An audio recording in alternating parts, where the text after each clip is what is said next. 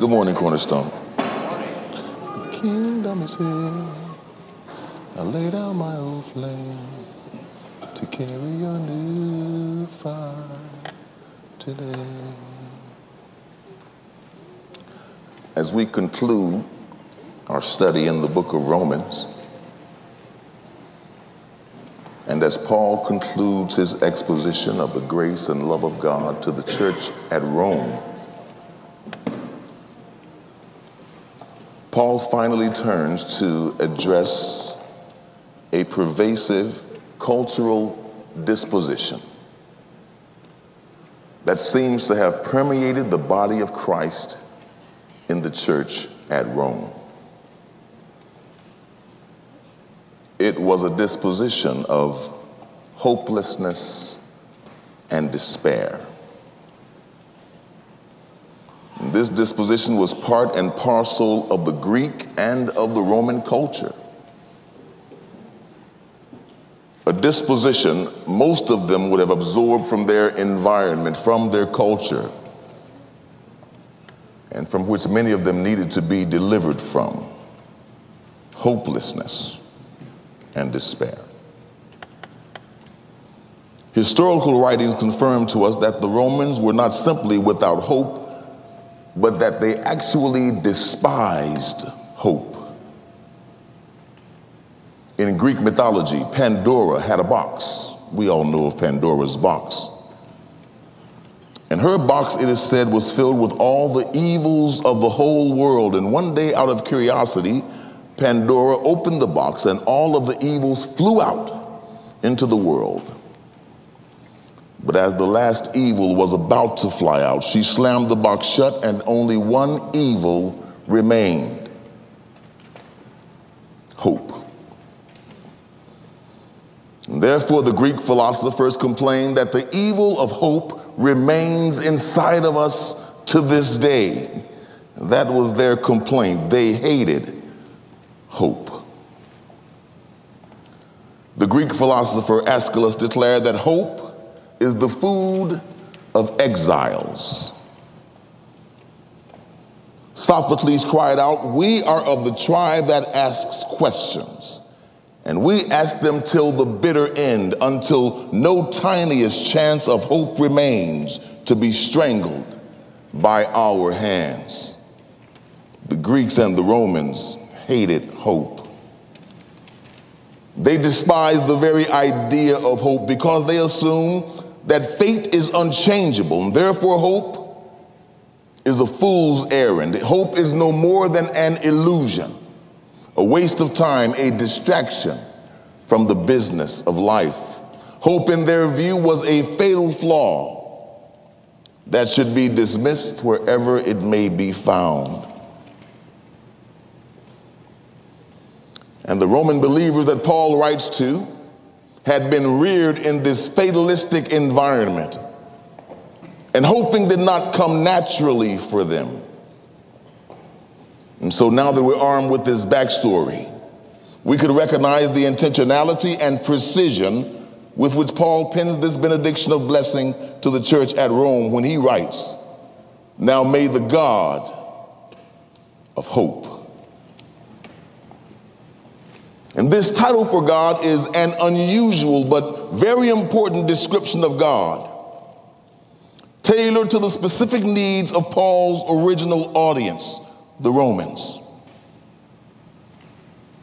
We can also assume that by this title, Paul is addressing the people's instinctively pessimistic inclination. Because nowhere else in the Old Testament or in the New is God ever depicted as the God of hope only in this verse, in this book of Romans. That clues us into the fact that this title is precisely used as a counter to their unique deficiency of hope. This pessimistic malady, this hopelessness, did not cease with the failure of the Roman Empire. This tendency towards cynicism has carried on through the centuries with poets like Abraham Cowley that, that said, Hope is fortune's cheating prize. Where everyone, where for every one winner, there are at least 100 losers.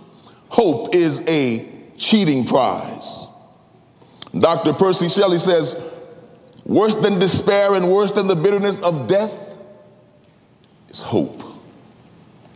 Nietzsche quotes and says, Hope is the worst of all evils, for it prolongs the torment of man. Hmm. And even today, despair is prized and valued more than hope. To be semi depressed nowadays is considered to be authentic. To be transparent about one's bouts with melancholy is considered to be courageous. And it seems like cynicism has become trendy once again. Which makes these words of Paul just as important for us and urgent today as they were for the Romans back then. And now abides these three Paul says in 1 Corinthians chapter 13 faith, hope, and love. But the greatest of these is love. And since we must assume that faith is in a close second to love, that means that the least of these three is hope. And maybe that explains why there are so few books written on hope. Maybe that explains why there is so little research on the phenomenon of hope. You can search psychiatric journals, I did it. You can browse any encyclopedia and you will find an abundance of information on love, even more information on faith. But hope is not often listed. And when hope is mentioned, hope receives not much more than a basic definition hope a feeling of expectation and desire for a certain thing to happen, hope, a feeling of trust, hope, desire accompanied by expectation of or belief in fulfillment, hope. And the general theme seems to be that hope is expectation or desire. But while hope is not less than this, hope is much more than this. Hope is more than expecting, feeling, and desiring. So, what is hope? Before I attempt to answer that question, first let's recognize what hope is not. Hope is not determination. To be determined is a thing of the will. It is the force we bring to bear when we have to fight our way through difficult times. Determination is self assertion. It is the audacity to superimpose my vision onto the landscape of my life and to refuse to be moved. Determination. It's not a bad quality to have, but it pales in comparison to the power of hope. Hope is not determination, hope is not wishful thinking. To wish is to will some concrete good, some favorable outcome that sounds like hope. But the difference between hope and wishful thinking is that wishful thinking is limited in scope to the thing one wishes for. The farmer wishes for rain.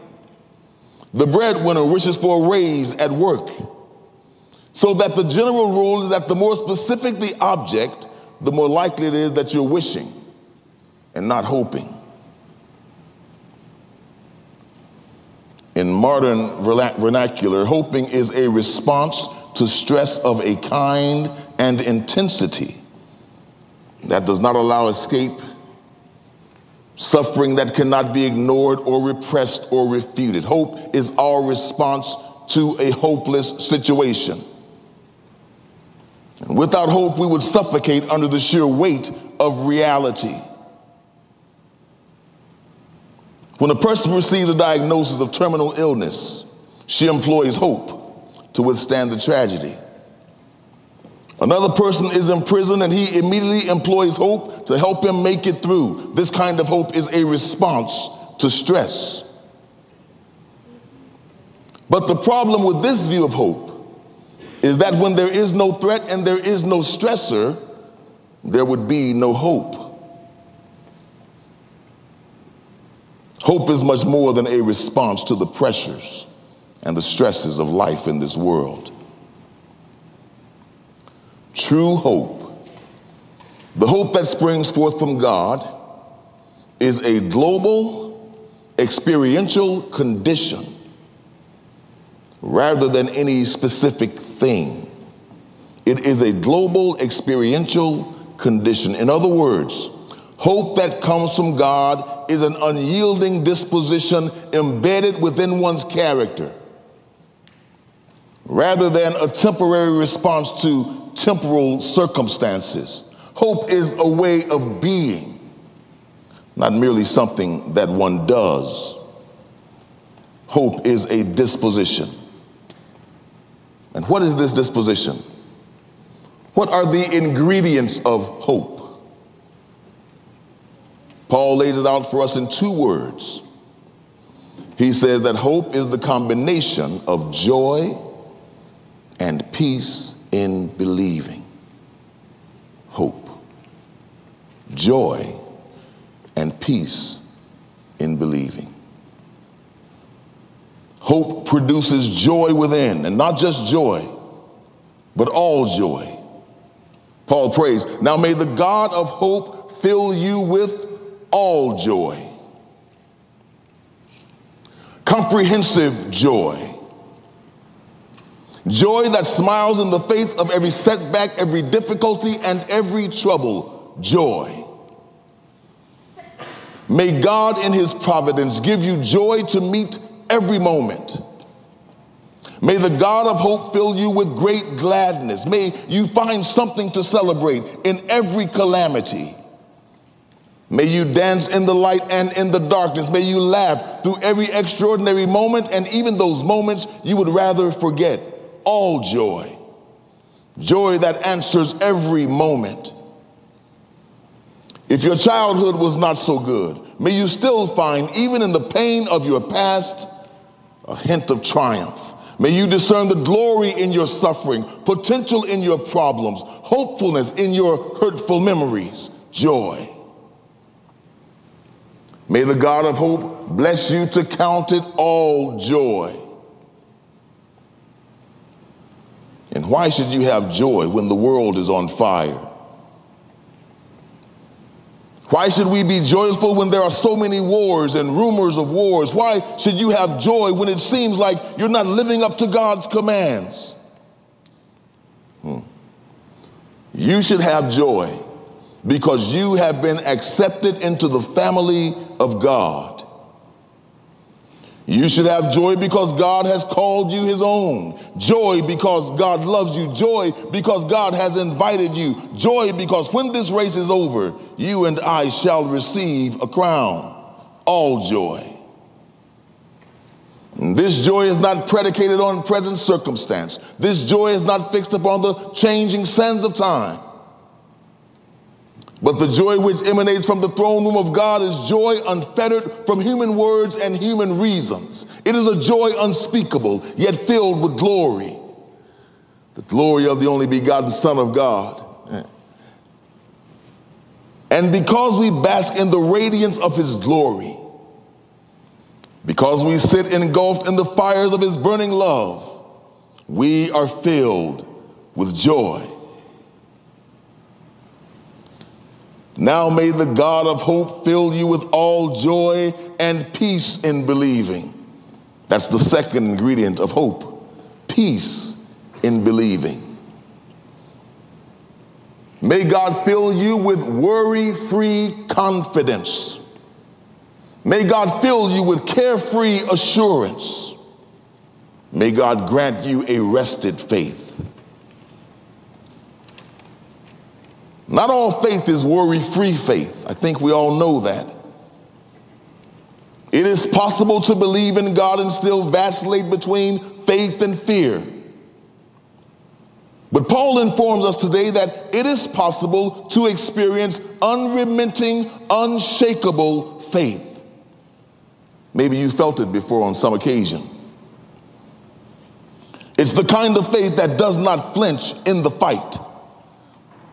The kind of faith that does not strive, but quietly and peacefully waits on God. May God fill you with this type of peace in believing. But believing what? What is the object of such belief? Well, from our text, we see that the source of our hope is God. And the object of our hopeful disposition is everything in general. Our hope is global in its scope. Our hope encompasses everything and all things pertaining to this life and the life that is to come. Our hope is not limited to apply to only some objective or to some singular goal. We believe that reality is merely a resource, an empty canvas where God makes and creates novelty and open ended possibility. We peacefully believe that with God, anything and everything is possible peace in believing. There is no room from which we may not escape. There is no mountain we cannot climb. There is no valley we cannot traverse. No difficulty we cannot face. And we don't just believe it, we are settled into our hope, oblivious to the risk, undeterred by the impossibilities inherent in our quest.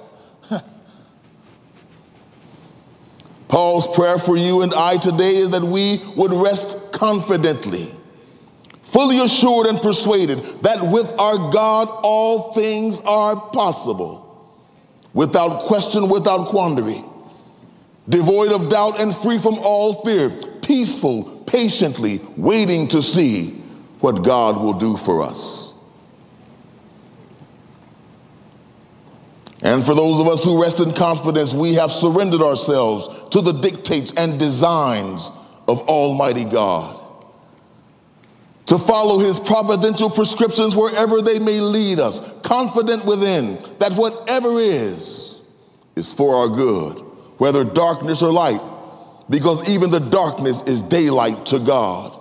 And the one who guides our future does not sleep and does not slumber, but he's already made a way for us through the wilderness we believe that everything in our lives and in our future, everything belongs, and nothing is out of place.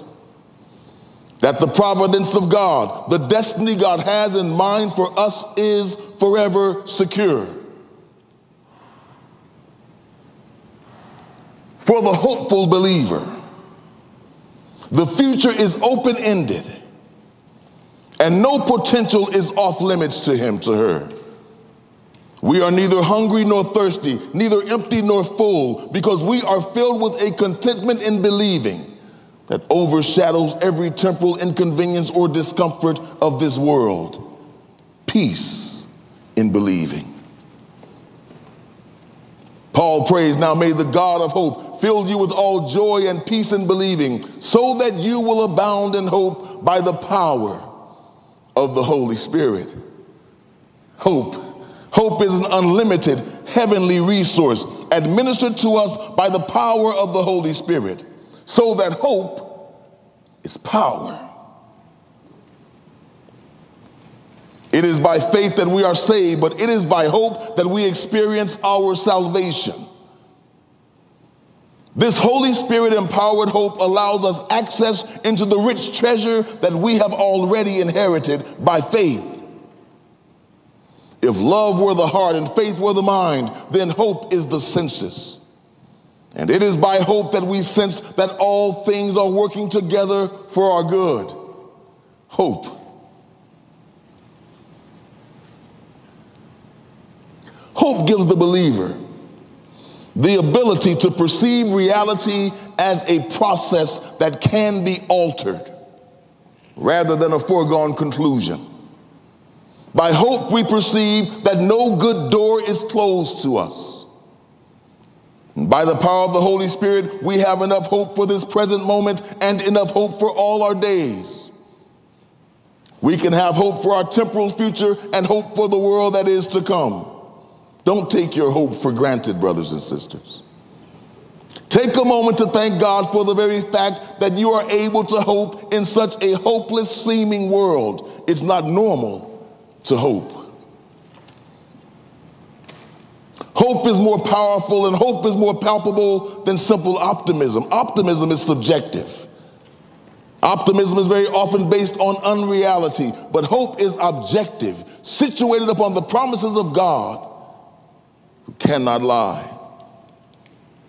Hope is a quality of living, a quality of liveliness. Hope is fully present in each and every moment, always engaged with the movements of God, brimming over with interest to see what God will do next. Hope. Hope is the watchman upon the walls of our hearts, looking out over the darkness and emptiness, listening for the voice of the one who speaks life. Hope. Faith is God's servant, but hope is God's friend. Hope is the one who takes complete leave of his life, armed only with the guarantee that the one who loses his life for Christ will find it. And hope is not busy looking for new life. Hope looks for the one who gives life. Hmm. Hope.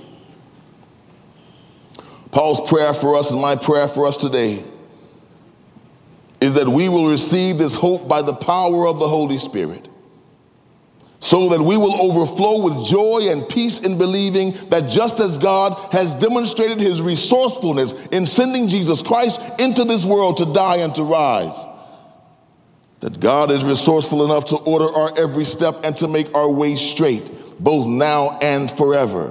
Hope.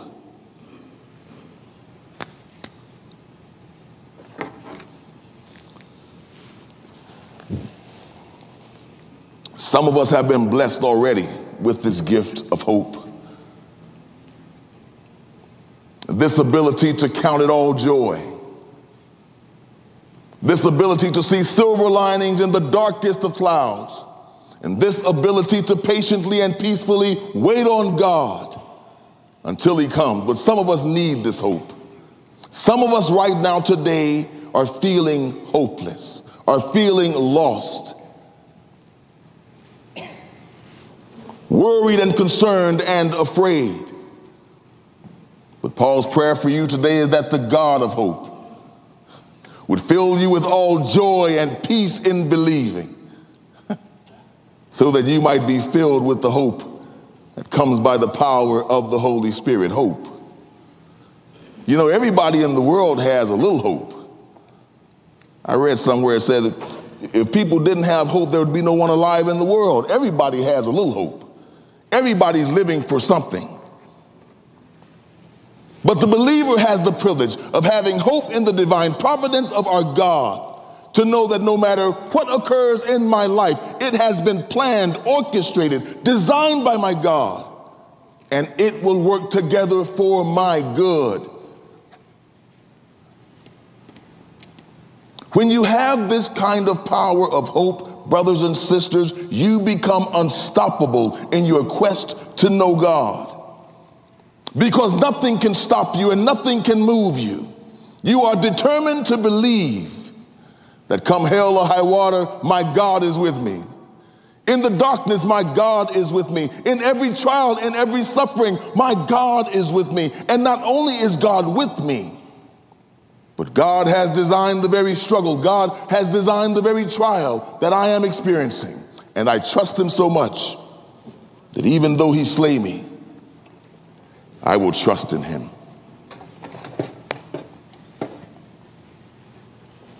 The day is coming where the children of God are going to be called upon like never before to hope in God, to hold the line, to rest peacefully in confidence that what God has promised, God is able to perform. Mm-hmm. One of my greatest privileges in my life is the opportunity to pass along such hope to every believer. Hmm. So that no matter what you're going through, no matter what you're experiencing, you are always confident within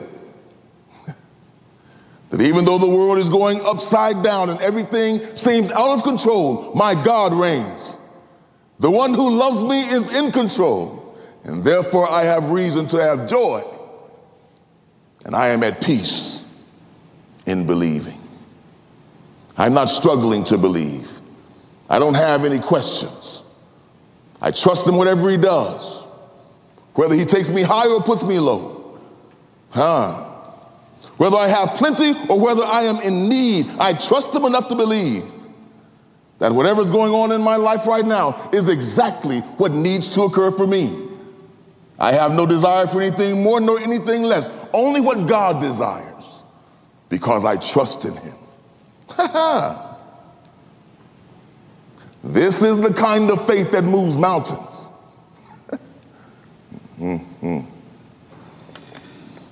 This is the kind of confidence that we can have, brothers and sisters. You and I can have this kind of confidence. Steadfast and unmovable, always abounding, never afraid, never worried. I, will say it again never afraid and never worried. I know that it's supernatural to have this, but I'm sure that every believer can have it and deserves it. We are children of God. And so long as there is fear in your life, there cannot be true freedom. We have been designed by God to live in hope. Hope that makes not ashamed, but believes in the promises of God, believes in the creativity of God. We believe, like children, in the novelty of the providence of God. Where every door was closed, God opens a door before me, a door that I couldn't even see. That God makes ways when there is no way, streams in the desert. God does this, brothers. He's done it for you, I'm sure. I'm sure you've seen it at some point in your life where God has caused a stream in your desert. God is novel when it comes to delivering his people. He will not let you down and he will not let you go. You have all reason to have peace in believing and joy unspeakable, full of glory. My mind. That message was as much for me as it is for you. To remind myself of where I come from, who I am in Christ Jesus, who Christ Jesus is to me. He is my waymaker. He is my mountain mover, always has been, always will be.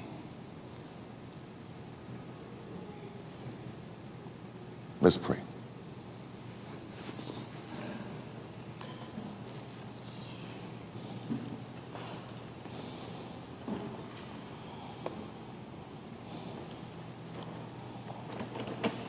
Oh Lord my God.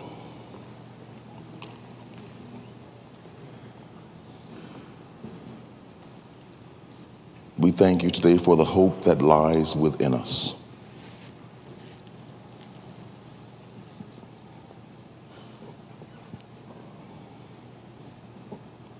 Thank you for your Holy Spirit who gives us hope and encouragement. But Father, you know that there are those among us today who are hanging on by a thread, down to their last ounces of hope, tempted to despair. I pray for them today. I pray, Lord God, that by the power of your Holy Spirit, you would fill each of them with joy and new peace in believing. That you would cause them to have a confidence that even they cannot explain, and peace that passes all understanding. I pray for your people today. For those who struggle and suffer with anxiety, the pestilence of fear. I pray, Father God, that your Holy Spirit would invade their hearts today. That you would revive them, reinvigorate them again, to trust with sound confidence that what you have promised you are able to perform. Some are discouraged today, especially during the holiday seasons. I pray, Lord God, that by your Holy Spirit you would encourage those who are discouraged, that you would strengthen feeble knees, that you would lift up holy hands. Hmm. that you would fill us with the power of your Holy Spirit, that we would be reminded within that we are more than conquerors through Jesus Christ who has loved us, who has given his life for us. We are your children, we are the sheep of your pasture. And though the enemy has come in like a flood, we pray right now, Lord God, that you would lift up the standard of faith against him. That you would deliver those who are bound in hopelessness, fear, depression, anxiety, and worry.